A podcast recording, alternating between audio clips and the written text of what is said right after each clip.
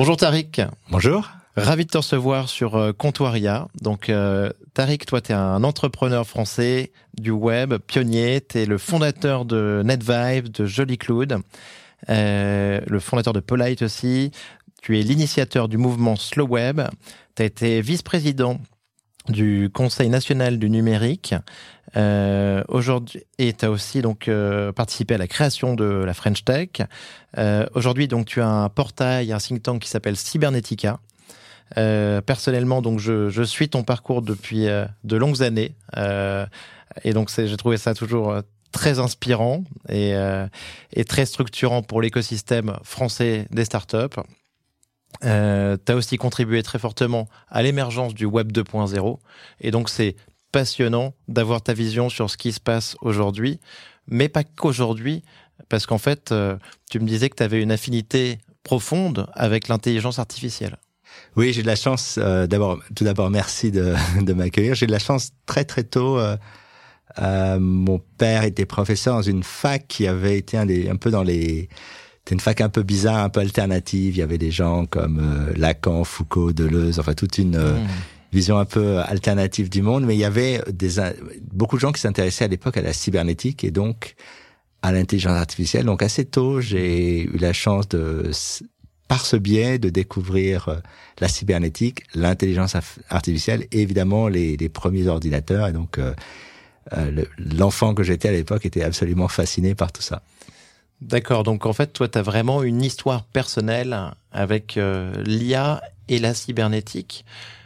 Quelle différence tu fais entre les deux ? C'est à la fois très différent et en même temps euh, finalement assez similaire. Je crois que la, la cybernétique, ce qui est, ce qui est fascinant, c'est qu'il y a eu à un moment donné l'idée qu'on allait utiliser, euh, automatiser les décisions, mais non pas les automatiser de manière figée, c'est-à-dire qu'on doit être capable, euh, donc cybernétique c'est un peu cette idée de gouvernance, de les modifier, par exemple si on envoie un missile et que la cible bouge, s'assurer qu'on est capable... Euh, automatiquement euh, de la de, de suivre l'évolution et et à un moment donné donc euh, c'était ce à quoi mon, mon père s'intéressait puisqu'il était économiste. Il y a eu des des questions sur ce qu'on appelait la cybernétique sociale, c'est-à-dire que très tôt mm-hmm.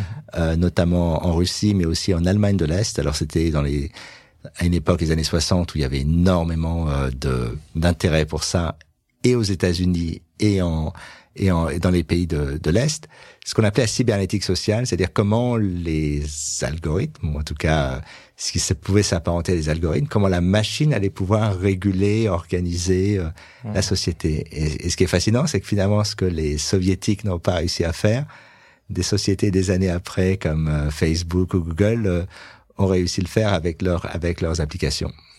Bien sûr, euh, complètement fascinant. Et, euh, et donc toi, t'as... Donc, euh, tu as grandi donc, avec, euh, avec l'I A et tu as vu un petit peu toutes les différentes vagues, toutes, euh, mm-hmm. toutes les avancées. Alors, j'ai surtout grandi avec l'informatique. Alors, j'ai eu une mm-hmm. chance très tôt, c'est que, en gros, ma, ma vie, en fait, j'ai eu quatre vies numériques. La première, c'est dans les années quatre-vingts, c'était avant l'Internet avec les modems, les premiers Apple, les premières connexions au réseau. Euh, C'est là qu'on a aussi, euh, enfin, on, on passait beaucoup de temps à, à plus ou moins pirater les réseaux entre guillemets mm-hmm. euh, et ne pas payer le téléphone. On appelait ça le phone freaking. Et, ouais. et, à, ce, et à ce biais, j'ai, j'ai découvert énormément de textes euh, qui étaient publiés en ligne sur ces questions. Donc ça, ça, m'a, ça a commencé à m'interpeller. Euh, dans les années quatre-vingt-dix, je suis plutôt, j'ai plutôt basculé dans tout ce qui était euh, cyberpunk et les débuts de la. De la, de la, du renouveau de la technologie en Californie. Alors, je suis parti, à l'époque, je travaillais à Radio Nova, donc je me suis retrouvé à San Francisco. C'est les débuts de Burning Man, c'est les débuts de Wired. C'était, c'était un côté très fluo, très, absolument, c'était le, le comble de ce qu'on appelle maintenant le techno-optimisme. C'était vraiment le, mm-hmm. le, un, un moment incroyable. Et puis ensuite, j'ai travaillé, euh, j'ai passé cinq ans et demi dans la Silicon Valley. J'étais à la fois journaliste pour la mm-hmm. Tribune, donc j'ai beaucoup é- écrit sur ces questions. Et, euh, et un peu plus tard, bah, j'ai, euh, j'ai découvert aux États-Unis l'entrepreneuriat, donc c'est à ce moment-là que je me suis dit je veux aller, euh, c'est ça que je veux faire. Ouais. Et et quand on parle de, de d'I A, alors ce qui est très intéressant, c'est que historiquement j'ai j'ai fait des études là-dessus et c'était une période où on me disait qu'en fait l'I A était morte. C'était le, le milieu des années quatre-vingt-dix et c'est vrai que ces technologies ont soit disparu, soit ont été euh, développés par des technologies. Je pense à des boîtes comme General Magic dans les années, euh, dans les années quatre-vingt-dix, mais aussi euh, Firefly, qui était euh, la, une des toutes premières boîtes à travailler sur les agents intelligents. Mmh. Et en fait, euh, entre l'émergence de nouveaux paradigmes d'I A et l'explosion du web, où il y avait tout à construire, euh, je crois que c'est surtout le web qui a en fait survécu. Et, et finalement, toutes ces bonnes idées qu'on pouvait avoir utilisant des technologies qui étaient probablement pas encore assez matures, il n'y avait pas assez de C P U, il n'y avait pas assez de données, ont été mises de côté. Et donc, j'ai vu en fait tous ces gens qui se sont fracassés dans cette génération web I A abandonnée. Et ce qui est intéressant, c'est qu'une grande partie de ce qu'on voit aujourd'hui avec l'I A générative, c'est reprendre ces idées, mais cette fois-ci à partir de technologies qui ont l'air, en tout cas, euh, mmh. pour l'instant, de bien marcher. Oui, bien sûr. Donc, en fait, on est passé par euh, ben, plusieurs hivers de l'intelligence artificielle. Mmh. On a vu qu'il y avait un caractère très imprévisible sur cette technologie. Mais ce qui est marrant, en tout cas, c'est que les, les dernières avancées ont été construites sur le développement du web dont tu parles à l'instant. Oui, je crois que c'est ce qui a tout changé. Hein, quand on regarde... Euh... Bon, si on met de côté euh, l'I A symbolique, qui était une vision extrêmement euh, euh, académique, mais aussi, euh, moi, je trouvais assez euh, très éthique aussi. On avait cette idée qu'on allait construire un cerveau, on allait définir les règles. Les réseaux de neuronaux, c'était plutôt on va faire fonctionner les choses. Pendant des années, ça n'a pas marché. Il a fallu attendre. Dans les années quatre-vingts, rien ne marchait. Ouais. Les années quatre-vingt-dix, ça marchait pas très bien. Et puis, à un moment donné, euh, bah, je crois que c'est au moment d'ImageNet, à peu près toute cette période où soudain... Euh, ça fonctionne. Et on le voit aujourd'hui avec les, les, les, les Transformers, où c'est un peu comme quand on découvre le feu, voilà, euh, ça marche, et on ne sait pas trop, euh, on, sait, on, on comprend plus ou moins pourquoi ça marche, mais on ne sait pas pourquoi ça marche aussi bien. Et là, c'est vrai que soudain, on se retrouve dans un, une problématique différente, c'est que on, euh, souvent, on, on disait que c'est, ce sont des technologies un peu extraterrestres qui, qui arrivent et qui nous, qu'il faut comprendre. Et c'est vrai que depuis euh, depuis euh, depuis les cinq six dernières années, on est maintenant sur un paradigme qui est totalement différent des des des, des précédentes euh, versions de l'I A. Tout à fait. Euh, et c'est vrai qu'avec le symbolisme, on n'avait pas ces problèmes euh, d'hallucination. Euh, donc on était beaucoup plus dans la maîtrise. Et donc là, t'as raison. On compare très souvent ça à, à une vie extraterrestre. Et c'en est peut-être une forme. Euh, Et donc, euh, Tariq, tu me disais que toi, tu avais quelques figures, en tout cas, super importantes pour toi dans, dans l'I A, euh, que tu as pu croiser, euh, notamment euh, une légende, donc euh, Marvin Minsky, euh, Marvin Minsky, donc, euh, euh, qui a travaillé donc beaucoup sur, sur, les, sur, le, sur le fonctionnement des neurones et qui a fait partie donc, des organisateurs de l'école mythique de Dartmouth College en mille neuf cent cinquante-six, où tout est un petit peu parti de là. Mmh. Euh, donc, euh, tu as, tu as connu ce personnage et, euh, et, et tu t'intéresses beaucoup à ses travaux. C'était un personnage... Alors, j'ai découvert Marvin Minsky parce qu'il y a très longtemps, quand j'étais jeune, j'avais acheté un livre qui s'appelait « Le problème de Turing ». C'était un, un livre qui avait été coécrit avec le, le, la personne qui avait écrit euh, « Soleil vert ». Mmh. Et un, ex- un des premiers films de science-fiction. Euh... Oui, un film culte, culte euh, totalement. totalement culte et assez euh, effrayant parce qu'il est souvent assez proche de, de la réalité du monde dans lequel on vit aujourd'hui. Mais ce qui était fascinant, c'était l'idée d'un, d'un, sans spoiler le livre, un humain qui doit vivre avec une contrepartie numérique, donc on lui implante une partie de, de cerveau numérique, et donc les deux doivent apprendre à, à vivre en coexistence. Et c'était assez fascinant parce qu'en fait, d'une certaine manière, on, on apprenait à travers ce livre la, la manière dont fonctionnaient les réseaux de neurones. Et en même temps, euh, c'était euh, c'était tellement bien écrit, ça donnait vraiment envie. Euh, à l'époque, en tout cas, moi, ça me donnait. Euh, c'est moins le cas aujourd'hui, mais ça me donnait l'envie de m'augmenter le cerveau parce que c'était euh, euh, c'était d'ailleurs une conversation que j'ai eue des années plus tard avec euh, Ray Kurzweil. Alors, j'ai jamais su si c'était, je dis toujours en rigolant, hein, si c'était lui ou si c'était son son clone. Mais c'est des, oui, j'ai eu la chance d'avoir pas mal de gens, et parmi les gens qui m'ont euh, vraiment inspiré, euh, curieusement, alors je, je cite toujours quatre femmes. Euh, la mmh. première, c'est euh, évidemment Bonnie McBurn, qui est la femme d'Alan Kay. Alan Kay, un des plus grands, euh, pour moi, un, des, un de mes maîtres mmh. à penser dans le travail des interfaces, le, le créateur de Smalltalk. Mais elle, elle a été la scénariste de, de Tron. Mmh. C'est elle qui a, qui a créé ce film qui a plongé toute une génération, enfin en tout cas la mienne, dans le... Moi je suis arrivé plutôt sur le, tron, le Tron de, le de Disney, la version... Le Legacy. Nouvelle, le Legacy, voilà, mais qui ouais. était déjà une, une révolution, qui était aussi une révolution et, et une esthétique extraordinaire, ouais. mais le premier en effet avec Jeff Bridges. Oui absolument, crois, oui. Était... et puis les premières images de synthèse avec un, un travail complètement mmh. fou, Moebius qui a dessiné un, a dessiné un monde incroyable. Et cette idée aussi d'intelligence artificielle, puisque les programmes étaient définis comme des êtres autonomes, mmh. un peu comme des agents intelligents. Tout à fait. Euh, voilà. Donc ça, c'était la, la première. Il y a eu aussi Patty Maes, qui était au M I T, dans les, qui, dans les, au début des années quatre-vingt-dix, a commencé à travailler sur les, la notion d'agent intelligent, justement. C'est elle qui est un peu euh, des agents autonomes. Mmh. Donc euh, c'est une vision qu'elle a ensuite euh, déployée à travers Firefly, donc une boîte qui n'a pas marché. Mais elle a posé les bases de tout ce qu'on voit maintenant avec les auto-G P T, tous ces outils Bien sont sûr. Fondamentalement inspirés. Cheryl Turkle, qui est une, plutôt une psychanalyste, mais qui, a, qui est aussi du M I T. Hein. Tous ces gens sont plutôt, euh, à part Bonnie McBurn, qui est de Californie, plutôt de, d'obédience M I T, qui a euh, réfléchi dès le départ à la relation psychologique entre la machine et l'humain. Mmh. Donc, dès les années soixante-dix, donc elle a, elle a, tu connais évidemment le projet Elisa et tous les premiers projets qui ont eu lieu là-dessus. Elle a énormément travaillé là-dessus. Et c'est une personne très inspirante qui a aussi écrit un livre sur les réseaux sociaux que je recommande, qui s'appelle Alone Together, qui était l'une des premières à, à montrer les risques de cette hyperconnectivité qui, en fait, nous rendait est- extrêmement solitaires, euh, qui, en fait, cet hyper-choix qui devient, en fait, une prison. Mmh. Voilà. Donc, euh, des figures très importantes pour toi euh, qui ont euh, posé les bases un petit peu de, de cette I A et qui nous ont conduits euh, là où on est aujourd'hui, quoi, en fait. Oui, parce que cette, cette I A, moi, je le dis souvent, on est vraiment sur les épaules des géants et sur euh, les dernières révolutions, sur bah, la quantité de données euh, présentes sur Internet, la, la puissance de calcul des G P U euh, grâce à l'industrie du, du jeu vidéo et grâce en fait à tous ces courants de pensée précédents. C'est, on, clairement, G P T quatre n'est pas arrivé euh, d'un coup comme ça, quoi. Oui, puisque en fait, moi, c'est, c'est, j'ai fait cette expérience il y a quelques, quelques années. Mm-hmm.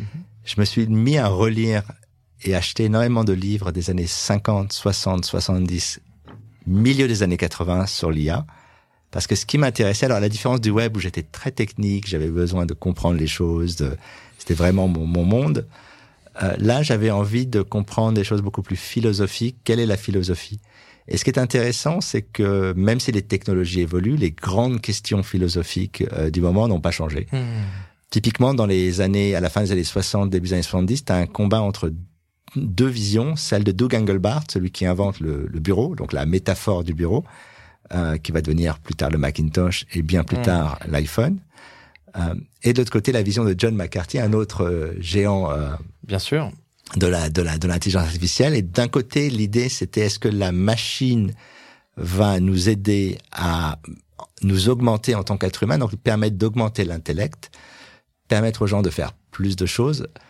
Steve Jobs le disait mieux que tout le monde, c'est, euh, il disait l'ordinateur est un vélo pour l'esprit. Tout à fait. Euh, c'était tellement euh, bien pensé.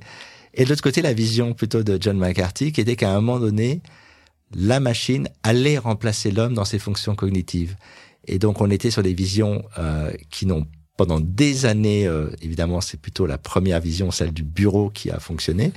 Et aujourd'hui, et, et je dirais même depuis l'arrivée de ChatGPT, depuis l'arrivée de la puissance de calcul, on commence à se dire que la deuxième vision, on parle beaucoup de A G I, des choses comme ça, est possible. Mais, mais pour moi, ce qui est très intéressant, c'est que ces questions philosophiques, c'est quand on développe ces technologies, ces outils, quelle est la finalité, euh, quel est l'impact sur l'humanité. Et c'est vrai que aujourd'hui, on a plutôt le nez de guidon, dans le guidon, euh, dans le marketing, euh, dans le financement, donc on est moins sur les aspects philosophiques. Et donc c'est pour ça que je pense que ça, ça vaut le coup parfois de se remettre dans la tête des pionniers, parce qu'ils avaient le temps de réfléchir, ils étaient sur une vision beaucoup plus longue, euh, ils n'avaient pas forcément, ils imaginaient des choses qu'ils ne savaient pas encore faire, alors qu'aujourd'hui on a accès à une puissance de calcul que que tout le monde aurait rêvé d'avoir euh, trente ans plus tôt. Et donc c'est vrai que maintenant on a des gens qui ont le, le, le pouvoir, mais pas forcément la, la vision, et à l'époque on avait des gens qui avaient la vision, mais pas forcément les moyens pour le faire. Donc c'est, c'est toujours fascinant de, de, d'osciller entre ces deux moments de l'histoire. Mmh, bien sûr.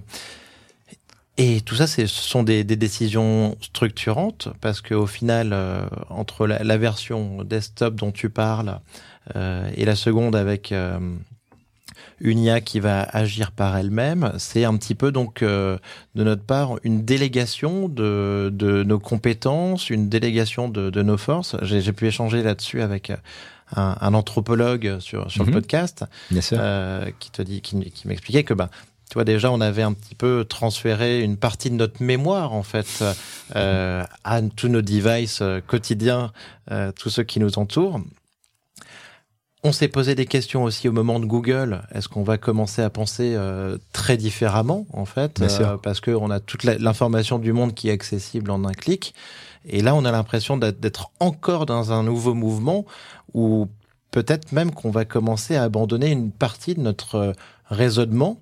Absolument. Alors pas forcément Google, et en tout cas récemment sur Google, donc depuis deux mille huit en gros, enfin on sait aujourd'hui que ça nous a pas rendu beaucoup plus euh, stupides, on arrive à faire en, encore plein de choses, mais là on a on a, a encore une fois une nouvelle inquiétude.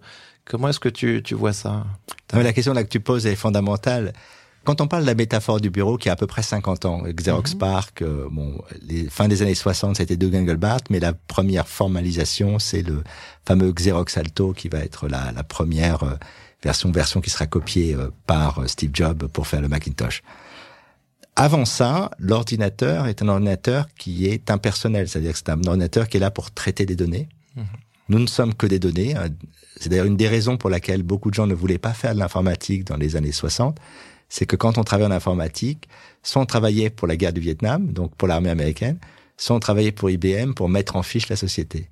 Et c'est avec cette idée de l'ordinateur personnel, hein, Stewart Brand qui a, qui a, qui a formalisé ça, soudain on s'est dit, ok, on a un outil d'émancipation personnelle. Et donc avec le bureau est aussi arrivée la donnée personnelle, est arrivée, puisque quand on, on crée un document sur son ordinateur, ça devient son document, alors qu'avant c'était un document qui était quelque part, on ne sait pas. Et ce qui arrive avec l'I A, où on perd cette interface, où on perd cette relation avec les données, et c'est à mon avis un des problèmes qui fait que, qui bloque l'adoption de ce genre de technologie, c'est que finalement on doit faire confiance à la machine, on ne sait plus où sont les données, euh, est-ce qu'elles sont générées synthétiquement, on en parlera peut-être bien sûr, ou est-ce qu'elles sont, euh, elles sont euh, à nous, elles sont, elles s'appartiennent à qui, elles sont où, et donc cette relation euh, visuel euh, que l'on avait avec le bureau, on l'a plus vraiment aujourd'hui avec euh, l'intelligence artificielle. Et donc, mmh. si tu veux, on rentre dans un nouveau cycle, mais les règles de ce nouveau cycle ne sont pas encore bien établies. Passionnant, passionnant. Euh, cette métaphore du bureau que, que je ne connaissais pas, en tout cas, c'est euh, merci Tariq de, de nous partager ça. Et, et c'est des, un cadre de pensée qui va devenir de plus en plus important, parce que mmh. là, on... On, on cède en fait euh, de plus en plus de choses qui sont essentielles euh, et qui nous constituent. Tariq, euh, est-ce que ChatGPT a passé le test de Turing ? Je suis incapable de le dire. Très bien. Euh, moi, j'ai beaucoup de mal. Enfin, j'adore évidemment le test de Turing. On a tous, euh, sans même le connaître, quand j'ai vu Blade Runner avec le Wolfgang test, c'était une forme de test de Turing à l'envers. Exact. Voilà, c'est. Euh, Euh, c'est, c'est au contraire montrer qu'un ordinateur n'est pas humain, puisque le, le, le test de Turing était de montrer que, que l'ordinateur est, est, est capable d'être un humain. Mais ce qui est fascinant, c'est que à travers ce test, on est toujours dans la relation de, de nous voir en miroir. C'est-à-dire que quand on, quand on regarde d'ailleurs des outils comme ChatGPT et autres, on est dans une logique de conversation mmh. avec une machine. Alors que ça, ce n'est qu'une des facettes de la relation qu'on peut avoir avec la machine. Euh, c'est-à-dire une seule des facettes qu'on a, et, et d'une certaine manière, à la fois ChatGPT a été très malin mm-hmm. en construisant un chat, c'est-à-dire en faisant en fait, euh, reprenant l'héritage de, de logiciels comme Elisa, comme les chatbots que l'on connaît bien, et en faisant un produit absolument extraordinaire, euh, très très bien pensé, où t'as l'impression de parler à ton meilleur copain, comme ouais. si t'étais sur WhatsApp avec le petit me- le petit message qui attend, enfin tout, tout un ensemble de choses qui montrent qu'il y a vraiment une compétence produit. Mais on nous a aussi enfermés dans cet unique modèle de, de qui est le, le modèle conversationnel. Et aujourd'hui, quand je vois toutes les boîtes qui essayent de se positionner au-dessus de, de ChatGPT, alors qu'on sait bien que finalement ChatGPT a les moyens de faire la même chose, ouais. si on les prompte correctement. Euh, je pense que c'est une prison, et je pense qu'il y a d'autres options, il, va en, il, y a, il y a d'autres approches qui pourront exister, et, et c'est vrai que pour l'instant, on a euh, cette obsession qu'on a autour du test de Turing, de la relation, elle est, elle est liée aussi au fait qu'on, ouais. qu'on veut être dans, en permanence dans une logique de conversation avec la machine. Or, euh, il y a peut-être d'autres paradigmes qui existent. Tout à fait. Euh, moi, je pense que c'est, c'est quelque chose d'hyper important qu'on mesure pas encore, cet aspect conversationnel. Mmh. Euh, pour aller plus loin, donc dans l'échange avec avec l'I A générative, justement. Bien sûr. Euh, mais mais je suis tout à fait d'accord avec toi. Je pense qu'il y a plein d'autres choses qui peuvent en sortir, sans être dans ce mode, dans ce qui n'est qu'un mode, en fait, justement. Mmh. Là, il y a énormément d'opportunités. C'est-à-dire qu'on le, je pense que énormément d'argent a été mis euh, pour l'instant dans les, dans le, ce qu'on appelle le back-end, les modèles, et, et, et c'est vrai que c'est, c'est une technologie qui est, les L L M, c'est une technologie absolument incroyable. Mais toute la relation entre l'être humain, la relation de confiance, comment avoir confiance dans une information euh, qui va être synthétisée, qui va être générée. Euh, toute cette question, où sont les données, le traitement des données privées, c'est tout ce qui fait, d'une certaine manière, entre nous, tout ce que Facebook aurait dû faire pendant des années, parce que là, on voit, Yann Lequin expliquait, nos modèles sont fantastiques. Et il a raison, ils sont incroyables. Mais derrière, il euh, y a euh, tout l'héritage de Facebook sur le traitement des données privées, qui fait que tu peux pas avoir confiance quand on, t'ex- on quand on ne sait pas aujourd'hui. Moi, je ne sais pas si tous nos chats n'ont pas été euh, analysés, utilisés, L L Misés entre guillemets. Il euh, y a une il y a une vraie question qui va être aussi la question de la confiance. Et à mon avis, tant qu'on n'a pas réussi à, à gérer cette question, la question de l'adoption massive. Et quand je parle de confiance, c'est différent de l'hallucination. Et après, il y a, les, oui, il y a oui. tous, les, tous les problèmes afférents sur les, les, les, euh, des, cette question de savoir si la, la fiabilité sur un usage consiste, la consistance dans, de fiabilité, qui peut en général être plus ou moins réglée en, en fine-tunant le, le, le scope de la machine. Mais la question de la confiance, c'est-à-dire est-ce que j'ai confiance dans la conversation, dans la, dans la relation, dans les résultats, dans l'interaction. Ça, ce sont des questions qui vont être extrêmement, extrêmement, extrêmement vives. Et pour l'instant, je pense qu'on est vraiment au tout début. Mmh, bien sûr. Qu'est-ce qu'on fait de mes données ? Je connais des, des personnes qui, qui n'utilisent pas, tu vois, Meta, aucun des réseaux de Meta.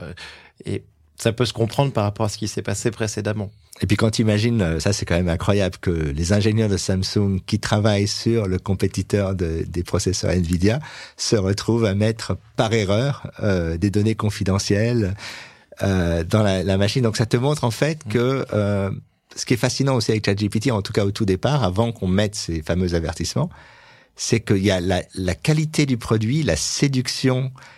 Euh, le fait, l'intimité, c'est d'ailleurs il y a toujours cette anecdote qui est donnée par euh, Weizenbaum, qui est le créateur d'Elisa, qui mmh. raconte que quand il fait tester Elisa à sa secrétaire, donc là on est dans les années soixante, elle commence à taper, donc lui se rapproche d'elle et regarde au-dessus de son épaule, et elle se retourne vers lui en disant « Excusez-moi, j'ai une conversation privée », alors que la conversation est totalement artificielle. Mmh. Et c'est là qu'il a compris effectivement que euh, ces outils peuvent être euh, effectivement... Euh, créer des doutes, et, euh, et c'est pour ça que la, la qualité de l'interface, la qualité du produit, elle va être liée aussi non pas uniquement à la performance du produit, mais à la capacité aux humains d'avoir totalement confiance et de pas se faire, entre guillemets, avoir par, par la machine. Mmh, tout à fait. Euh, Tariq, aujourd'hui, les, les GAFAM euh, sont ceux qui ont le plus profité de mmh. l'I A générative euh, sur les derniers mois, en tout cas, au niveau de la création de valeur. Ouais.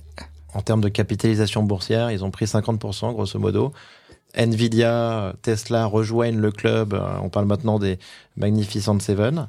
Euh, qu'est-ce que tu penses un peu de euh, cet écosystème, de ce, ce jeu de pouvoir ? Est-ce que tu penses que ça va nous amener vers une situation oligopolistique sur euh, l'I A générative ? On est déjà, en fait, il faut, déjà, un, l'I A, c'est du cloud. Euh, voilà, il faut, c'est, c'est, il y a un moment où on la, on fait de la recherche, on développe des modèles, on développe des instances, et puis ensuite, on les déploie at, at scale. Et moi, j'aime bien ce qu'on en, on en avait parlé, hein, de, de Varoufakis, qui explique l'ancien, euh, ministre des Finances de Grèce, qui, en train, qui vient de sortir un livre sur le cloud capital. Et je me disais, en fait, c'est, j'aime bien cette, cette idée que on vit dans un monde aujourd'hui, le capital, c'est du cloud. Ouais. Que avant, c'était le dollar, aujourd'hui, c'est du cloud. Et c'est quoi, en fait, un cloud capital? C'est du C P U, des G P U, qui font tourner des logiciels qui te fournissent une rente. Quand tu prends aujourd'hui les GAFAM, que, que ce soit euh, hmm. toutes les plateformes euh, qui font les grandes plateformes, bien sûr, elles ont aujourd'hui construit euh, ce genre de modèle, c'est-à-dire c'est des modèles locatifs où tu loues l'accès à tes données, euh, tu loues l'accès à de la puissance. Et l'I A rajoute une nouvelle couche, puisqu'il y a une couche générative, il y a une couche d'analyse, il y a une couche... Euh, et, et, et d'une certaine manière, ce qui est fascinant, c'est qu'on te dit souvent, euh, le pétrole, c'est les données. Ouais. Euh, moi, j'y ai jamais cru. Déjà parce que je pense que les données ont, ont très peu de valeur. En plus, maintenant, avec les nouveaux modèles qui vont utiliser très peu de données euh, et qui vont, qui vont, qui vont finalement se générer euh, quasiment eux-mêmes, euh, les données sont, sont pas si importantes que ça. Pour moi, vraiment, ce qui est important, c'est le logiciel. Et c'est la capacité d'avoir de la, de la rente par la combinaison de logiciels et de G P U. Donc, ce qui est en train de se passer, c'est que qui possède le plus de G P U? Quand on a vu le nombre de G P U que Microsoft a, ouais. a racheté, quand on a vu que Elon Musk et Xavier Niel se sont battus pour avoir les derniers G P U, quarante mille Voilà, récemment, euh, euh, les derniers, les derniers G P U pour, pour construire leurs usines. Le fait que Tesla A, a, a construit une, une énorme, euh, un énorme superordinateur qu'il valorise la boîte plus que euh, tu vois les B M W et toutes les autres euh, marques de voitures, malgré le fait qu'ils vendent finalement pas tant de voitures que ça.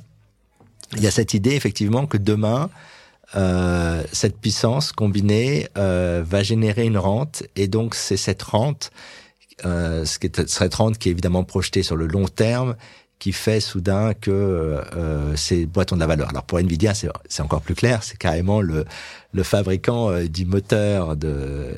Mais on, on, comme tu l'as vu, il y a plein de, de compétiteurs qui arrivent. Il va y avoir Samsung, donc le marché va être va être très intéressant. Mmh. Une, une petite remarque là-dessus, dans ces dans ce cloud capital, finalement, tu as essentiellement les GAFAM et les big tech aux États-Unis, mais tu as un autre endroit dans le monde où tu as la même chose, qui est la Chine. C'est-à-dire que Sauf que ce qui est, ce qui est fascinant, en fait, dans le modèle chinois, c'est que ces entreprises, euh, sont carrément devenues à la fois, euh, des acteurs du cloud, mais également des acteurs financiers. Mmh. Comme on est en vie dans un pays communiste où, d'une certaine manière, les banques, euh, peut-être, il n'y a pas d'intérêt, tu n'as pas, euh, tu, tu prends aujourd'hui une, une application comme WeChat, tu peux absolument tout faire, tout acheter. Bien sûr. Euh, c'est, c'est ce dont rêve, euh, c'est le wet dream un peu de, d'Elon Musk, euh, d'avoir une fameuse la super, super app, app, la fameuse super app. Mmh. Mais il ne peut pas avoir de super app aux États-Unis, puisque tu as des gens comme J P Morgan ou Goldman, enfin les grandes banques qui vont te dire non, non, mais euh, nous, on veut rester des banques, on veut continuer à, à, à, à financer les transactions. Vous ne pouvez pas créer des applications qui vont nous remplacer. Donc il y a, y a un vrai débat. Alors mmh. qu'en Chine, ce débat a plus ou moins été euh, acté, et donc on se retrouve avec des deux types de puissance. Euh, les GAFAM qui ont plutôt la rente fonctionne très bien en Europe, puisque voilà, on paye un pourcentage énorme à, à toutes ces toutes ces boîtes. Et la Chine, elle, va dans d'autres endroits, plutôt l'Afrique, l'Amérique du Sud, un peu l'Europe, alors pas pas, pas les mêmes endroits. Et donc tu te rends compte en fait que c'est euh, la l'I A n'est qu'un des paramètres parmi tous les autres, le stockage, la big data, et cetera, qui font que bah tu tu vas générer euh, du cloud capital, c'est-à-dire que tu vas générer de l'argent mmh. tous les jours parce que les gens utilisent ton logiciel. Et parce que tu as l'infrastructure qui fait tourner ce logiciel et que tout appartient. C'est euh, c'est très fort, ce cloud capital. Ça, ça fait penser quand même d'une certaine manière, euh, alors pour en caricature à, à Bitcoin aussi, tu vois, mm-hmm. euh, avec le minage euh, évidemment, tu vois, une valeur associée directement, tu vois. Euh, Mais le, bi- le Bitcoin ne génère pas de rente. Ça, mm. C'était de la possession de monnaie. Tout à fait. Là, on est sur un modèle où, mmh. dès que tu prends ton téléphone, ouais.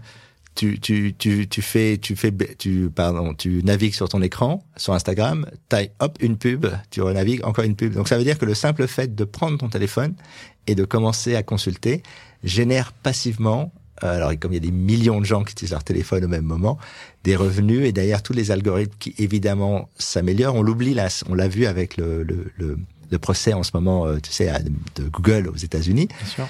Euh, ce qu'on oublie, c'est que le fait que Google ait quatre-vingt-dix pour cent de part de marché, euh, ce qui est important, c'est qu'un un moteur de recherche, c'est pas un produit figé, c'est un produit qui s'améliore avec les utilisateurs. Quand toi, tu tapes le quatrième lien plutôt que le troisième, tu améliores le ranking de ce Bien lien sûr. Instantanément. Donc, Google devient meilleur pour moi qui viens ensuite chercher la même recherche que toi et qui va trouver le, le, le résultat. Donc, quand tu as quatre-vingts pour cent des requêtes qui sont faites chez toi, ça veut dire quatre-vingts pour cent de l'amélioration de ce que sera le web mmh. euh, vient chez toi. Et dans le domaine de l'I A, et c'est pour ça que je pense qu'il y a un vrai sujet aussi sur qui va dominer, il y a cette question aussi que les utilisateurs, évidemment, améliorent, que l'interaction améliore. Et donc, tout le monde veut capturer l'ensemble, en fait, de cette, euh, de cette, de cette manne. Ben, et alors justement, on parlait ensemble aussi de, de Google euh, et de Bard, en fait, sur euh, leur ouais. L L M, alors qui pour l'instant est, est gratuit. Oui. Euh, et donc on... Qui est gratuit pour une raison aussi, oui. parce que... Ah. Bah, non, je t'en prie, excuse-moi. Non, non, tu, tu me disais que peut-être que c'est, c'est ce qui faisait qu'OpenAI ne pouvait pas vraiment monter l'abonnement de son G P T, ChatGPT. C'est, c'est ma théorie, c'est ma théorie. vingt dollars. Ouais, c'est, moi, je pense que Bard a plutôt bien... Enfin, c'est plutôt bien débrouillé. Enfin, au départ, c'était catastrophique. Hein. Mais ça, c'est toujours pareil mais, chez Google. Hein. Mais reparle-moi de, de comment tu as vécu justement ce lancement de Bard. Est-ce que ça veut dire pour toi de Google un petit peu ? Google a toujours, on avait un peu parlé, Google a toujours cette idée de t'expliquer qu'ils sont, entre guillemets, un peu plus intelligents que toi. Mmh.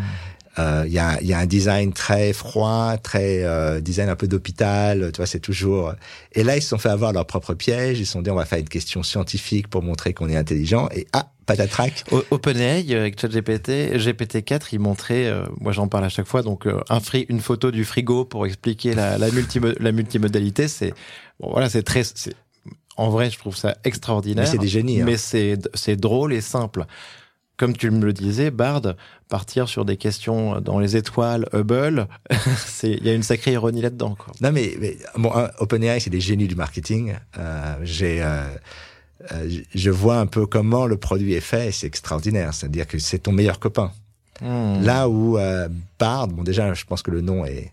à mon avis, à revoir. Pourquoi ne pas l'avoir appelé Google A I ou trouver un nom un peu plus euh, générique euh, et c'est compliqué parce que il faut pas oublier une chose, c'est que la valeur de Google, c'est son exactitude. Tu viens chez Google pour chercher les choses exactes.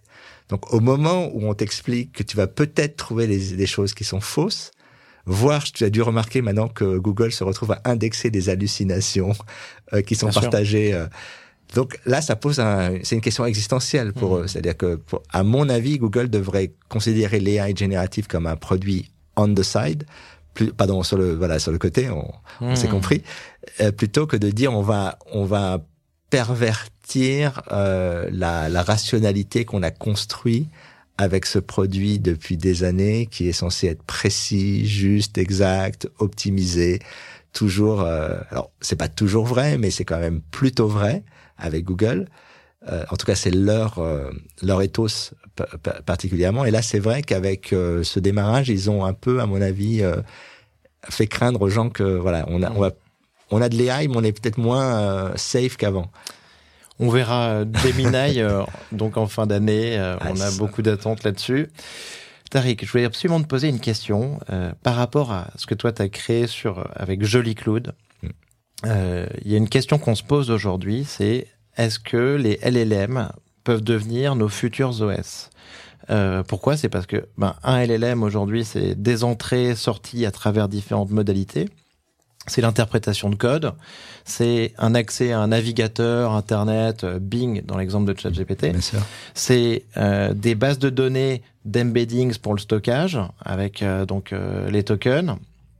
Euh, c'est... Euh, plein de concepts informatiques, et il y a une analogie qu'on peut faire de manière assez évidente entre ben, des systèmes d'exploitation euh, fermés, euh, donc euh, macOS, Windows, euh, voilà, qui, qui peuvent être comparables par exemple à OpenAI et Anthropic, et des systèmes euh, ouverts type Linux qu'on pourrait comparer à Llama ou Mistral. Mmh. Euh, comment est-ce que tu vois cette vision du L L M en tant qu'O S ?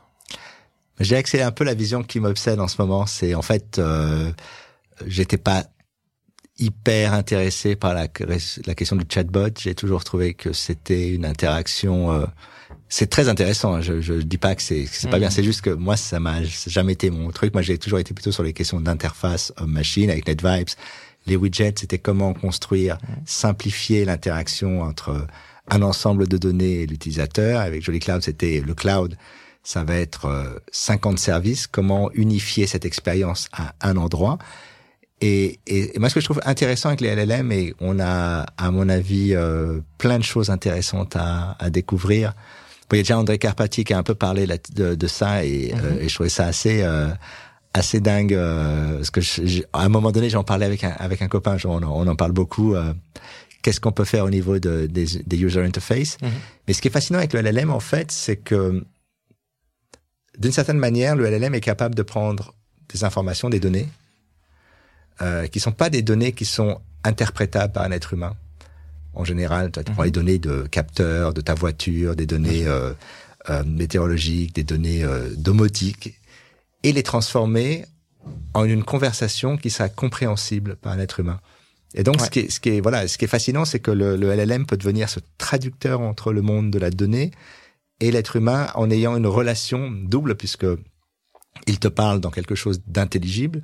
Il est capable d'exprimer potentiellement un certain nombre de, d'éléments empathiques qui te permettent aussi de comprendre le contexte des choses. Et tu peux faire l'inverse, c'est-à-dire que tu pourrais imaginer un système où euh, tu convertis la parole, euh, le message en données. Ouais. Et, et donc, si tu prends euh, un operating system qui est en fait un, un, un noyau avec lequel tu as un ensemble d'éléments qui peuvent récupérer des données, notamment tes données personnelles, tu peux très bien à un moment donné imaginer un service qui euh, qui compute entre guillemets mm-hmm. euh, des données de manière très personnelle. Euh, là, il y a des projets. J'ai regardé un peu la, Llama Everywhere, euh, qui, ouais. est, qui est un fork de, du projet de, de Carpati, mais mais j'ai, je regarde un peu ce qui ce qui se passe. Et tu pourrais très bien à un moment donné te retrouver dans une dans une. Euh, et pour moi, c'est la question essentielle. C'est quelle sera l'interface qui va être choisie. Quel sera l'appareil? Parce qu'on est aussi, il faut pas se leurrer à la fin d'un cycle. Là, on a tous les deux un iPhone quinze. Il mm-hmm. euh, y a rien de nouveau. Un iPhone quinze, c'est ce qu'aurait dû être l'iPhone non. douze.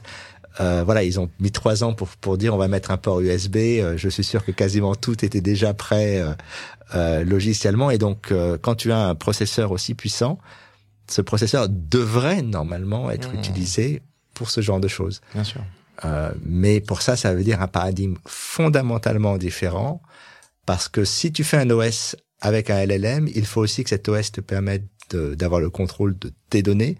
Et là, entre le modèle, tu disais open source, qui serait un modèle délocalisable que tu peux gérer de A à Z, et un modèle centralisé à la OpenAI qui te dirait, mmh. un peu comme Google, tu vois, quand t'es chez Google Drive, Google te dit, bah, je t'assigne une partie de mes milliards de stockages pour stocker tes données, je les réplique dix fois pour qu'il n'y ait pas de problème. Mmh. Mais euh, tu ne sais pas vraiment ce qu'on fait avec tes données. Il y a des lois extraterritoriales qui permettent au gouvernement d'y avoir accès. Tu, peut-être qu'ils ils vont utiliser tes données pour faire euh, tourner leurs algos. Tu ne sais pas trop. Alors que si tu avais un operating system ou une plateforme que tu contrôles, euh, effectivement, là, les, les questions euh, se posent. Alors, je sais qu'au niveau de la puissance de calcul, on n'est pas encore... Mmh. Là, il y a un fameux sweet spot qui va exister, peut-être dans quelques années. Mais comme tu le sais bien, euh, euh, pour les produits qui vont sortir au moment où ce sweet bien spot sûr. Sera possible, se construisent maintenant. Tout à fait, tout à fait. C'est... Il y a cette avance, euh, notamment Nvidia travaille que comme ça, ouais. euh, évidemment. Euh, et, et donc... Euh, Et sur cette confidentialité des données, c'est sûr que c'est quand même un sujet très sensible. Euh, récemment, il y a eu un hack vingt-trois and me sur des données donc de type A D N, code génétique, que ouais. j'avais fait moi avec un test de salive en, en deux mille quatre. Ouais, moi aussi. Quand j'ai appris que ça avait fuité, j'ai, enfin, franchement, euh, alors j'ai pas, pas beaucoup de recours, mais j'étais pas très content. C'est la question des données de santé. C'est-à-dire que euh, mmh. moi, je me suis battu beaucoup pour la question de la souveraineté numérique et notamment la souveraineté des données de santé. Parce qu'on oublie toujours que ces données, euh, il vaut mieux que le moins de gens sachent. J'ai, j'ai toujours l'exemple du Covid. Si tu veux, pendant le Covid, t'as du diabète ou de l'hypertension, ben, bon, ben, t'as du diabète, l'hypertension, mmh. euh, c'est pas, c'est pas comme un risque de, plus, plus grave. Mais dans le, dans le, si tu te rappelles bien, à l'époque du Covid, il y avait les fameuses comorbidités qui faisaient soudain que des maladies en apparence bénignes pouvaient devenir euh, des choses qui, euh, bah, quand tu veux demander un prêt immobilier, quand tu vas, quand tu veux avoir une assurance, que, ce que soudain, en fait, des données qui semblaient en apparence bénignes euh, soient utilisées euh, pour mmh. faire du... Euh, Et, et je pense que les, on, on a du mal à imaginer parce qu'en plus, euh, quand on crowdsource toutes ces données, on, euh, elles ont une, elles ont évidemment une, euh, comment dire, une, une euh, importance vitale. Il faut pas oublier que la France est un des rares pays qui a centralisé, structuré, bien organisé, parce qu'on a une sécurité sociale qui est unifiée. C'est pas le cas aux États-Unis où t'as, mmh. t'as autant de sécurité sociale que d'État. Enfin, c'est, c'est pas du tout la même, le même niveau de construction. On est informatisé depuis des années. T'as la carte vitale, donc tu sais que tout est informatisé depuis des années. Donc les données sont plutôt propre, euh, donc ça a énormément de valeur et, et évidemment il euh, y a la valeur commerciale, mais il y a aussi la valeur, enfin la, la question pour les utilisateurs. Et donc à chaque fois qu'il y a des leaks, puisque les données de santé, je crois que beaucoup de données de santé en France ont été pour des raisons X, Y, Z, se sont retrouvées sur le dark web, ça pose des questions évidemment, euh, euh, quand on peut imaginer très euh, voilà. sensible, très sensible, sensible, très sensible. Euh, Tariq, oui, un, un sujet que, dont on n'a pas trop parlé, c'est Sam Altman, euh, Sam Altman, donc quand il est au Congrès, euh, il fait la révélation avec euh, Gary Marcus à côté de lui, à, à un congressman, que, qu'il n'est pas actionnaire de, d'OpenAI. Mmh. Euh, Elon Musk ne l'est plus non plus, mais lui, il est quand même euh, Sam Altman C E O, il n'est pas actionnaire. À ce moment-là, tout le monde est un petit peu choqué. Est-ce qu'il fait ça par, par altruisme ? Euh, la question qu'on se pose, c'est, c'est aujourd'hui euh, la question de la fondation. Mmh. Euh, tu me parlais de ça.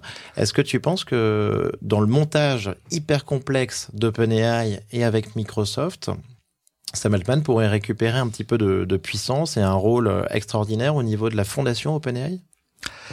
Alors, j'ai pas d'informations privilégiées, hein, je sais pas du tout euh, comment c'est fait, mais aujourd'hui, euh, donc euh, il se trouve que je, j'ai rencontré pas mal de d'acteurs, mais mais jamais Sam Altman. Je l'ai vu euh, rapidement. À la, on, on, on, là, on s'est vu, voilà, on s'est croisé, mais je le connais pas. Euh, mais ce qui est intéressant, c'est qu'aujourd'hui, si tu devais créer le next trillion dollar, donc le prochain, euh, la prochaine ouais. société à mille milliards de dollars, est-ce que ça doit être une société ou est-ce que ça doit être une fondation ? Et apparemment, d'après ce qu'expliquaient euh, certaines personnes, c'est que les investissements, les gens sont capés dans les dans les valos. Mm. Et en fait, sont automatiquement revendent leur part à partir d'une certaine, euh, d'une certaine, un certain trigger. Et au-delà donc, de cent fois. Voilà, c'est euh, ça, exactement. De retour, le retour sur investissement. Ouais. Et donc demain, on pourrait se retrouver avec quelqu'un qui se retrouve de facto président d'une fondation euh, non-profit, qui possède le pouvoir dans la société, mm-hmm. euh, qui n'est pas donc, qui n'a pas de, je dirais, à, de qui n'a rien à devoir à la bourse, donc qui peut choisir sa stratégie, qui n'a rien à devoir à les investisseurs, puisqu'ils auront déjà été, euh, d'une certaine manière, euh, euh, plus ou moins euh, remboursés. Et donc, euh, la question qui se pose, et c'est une question fascinante, hein, j'ai, c'est est-ce que la prochaine Big Tech sera une entreprise ? Ou est-ce que ce serait pas plutôt une fondation euh, en mode Asimov, voilà, pratiquement, oui, exactement. Euh, et, et donc c'est ça que, que je trouve intéressant, c'est que le modèle auquel ils réfléchissent est aussi un modèle qui a pris, qui a compris euh, que l'on ne pourra pas refaire euh, les mêmes structures. C'est-à-dire aujourd'hui, euh, dès que tu veux acheter une boîte. Euh, tu as la, tu as toutes les, les, les, les autorités de la concurrence qui regardent. Là, Microsoft s'est plutôt bien débrouillé pour acheter Activision, mmh.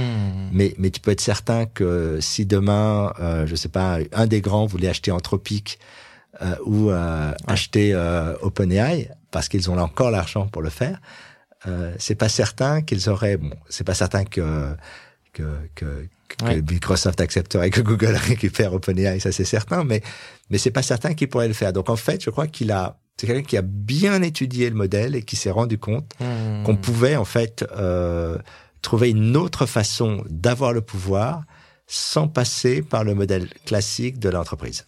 C'est c'est extraordinaire parce que parce qu'on voit euh, on voit donc quelque chose de un modèle sur lequel en fait on sait qu'ils ont travaillé énormément au moment mmh. de l'investissement avec euh, avec ouais. Microsoft et euh, qui peut être déterminant pour le futur. C'est des pros hein. C'est des c'est des des pros à ce niveau-là aussi, des ouais. pros pas uniquement dans l'I A mais aussi sur ces montages financiers et cette gouvernance.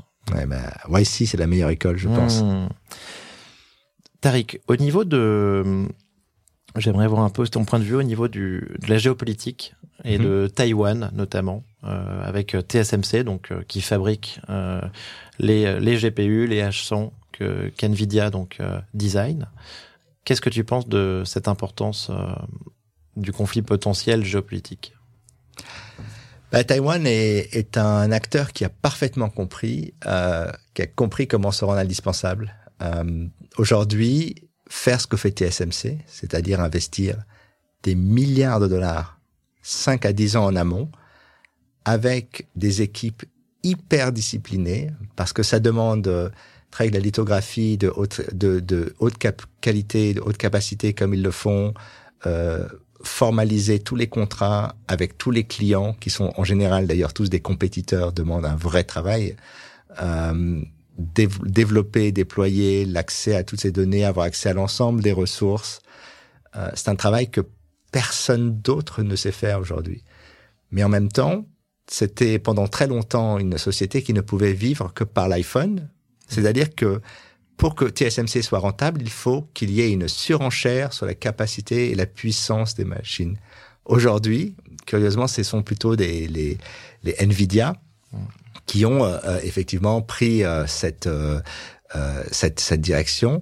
Et c'est vrai qu'en même temps, c'est tout le paradoxe, c'est qu'aujourd'hui, tout le monde te, te parle d'intelligence artificielle, c'est le futur, mais en même temps, euh, de la même manière que la Silicon Valley est basée sur une faille, euh, la faille de San Andreas, voilà, et, et ben on est, euh, c'est ça de manière à la merci d'un conflit euh, dont certains pensent qu'il va arriver dans la décennie qui vient. Moi, j'ai, j'hésite, hein, j'ai, j'ai, j'ai tendance à penser que la Chine est un peu en train de se, de s'écrouler, euh, parce qu'elle a un problème de population et que d'une certaine manière, euh, euh ce conflit, euh, pose énormément de problèmes, euh, à l'ensemble de l'industrie. Donc, pour l'instant, il euh, y a des gens qui font comme si ce problème n'existait pas, euh, et je comprends, mais dans les cinq, dix ans, et moi, de toute façon, c'est ma théorie, hein, euh, géopolitique, c'est que je pense que l'Internet tel qu'on l'a connu va disparaître dans les dans la décennie qui vient et qu'on va entrer dans autre chose. Et cette autre chose, c'est, c'est pour ça d'ailleurs que j'ai, j'ai construit mon, mon think tank, c'est pour réfléchir mmh. à cette question très précise.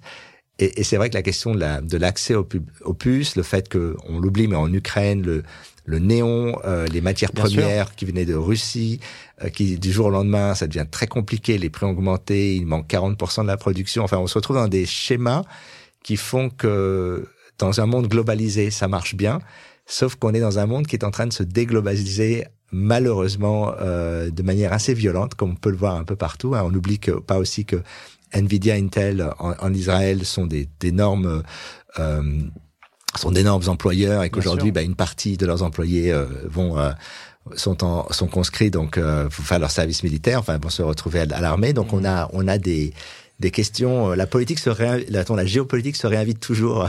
Donc en fait, euh, le futur de l'intelligence artificielle, toujours imprévisible, dépend aussi donc de, de paramètres très extérieurs, Absolument. très extérieurs à uniquement donc la recherche ou juste le financement d'OpenAI.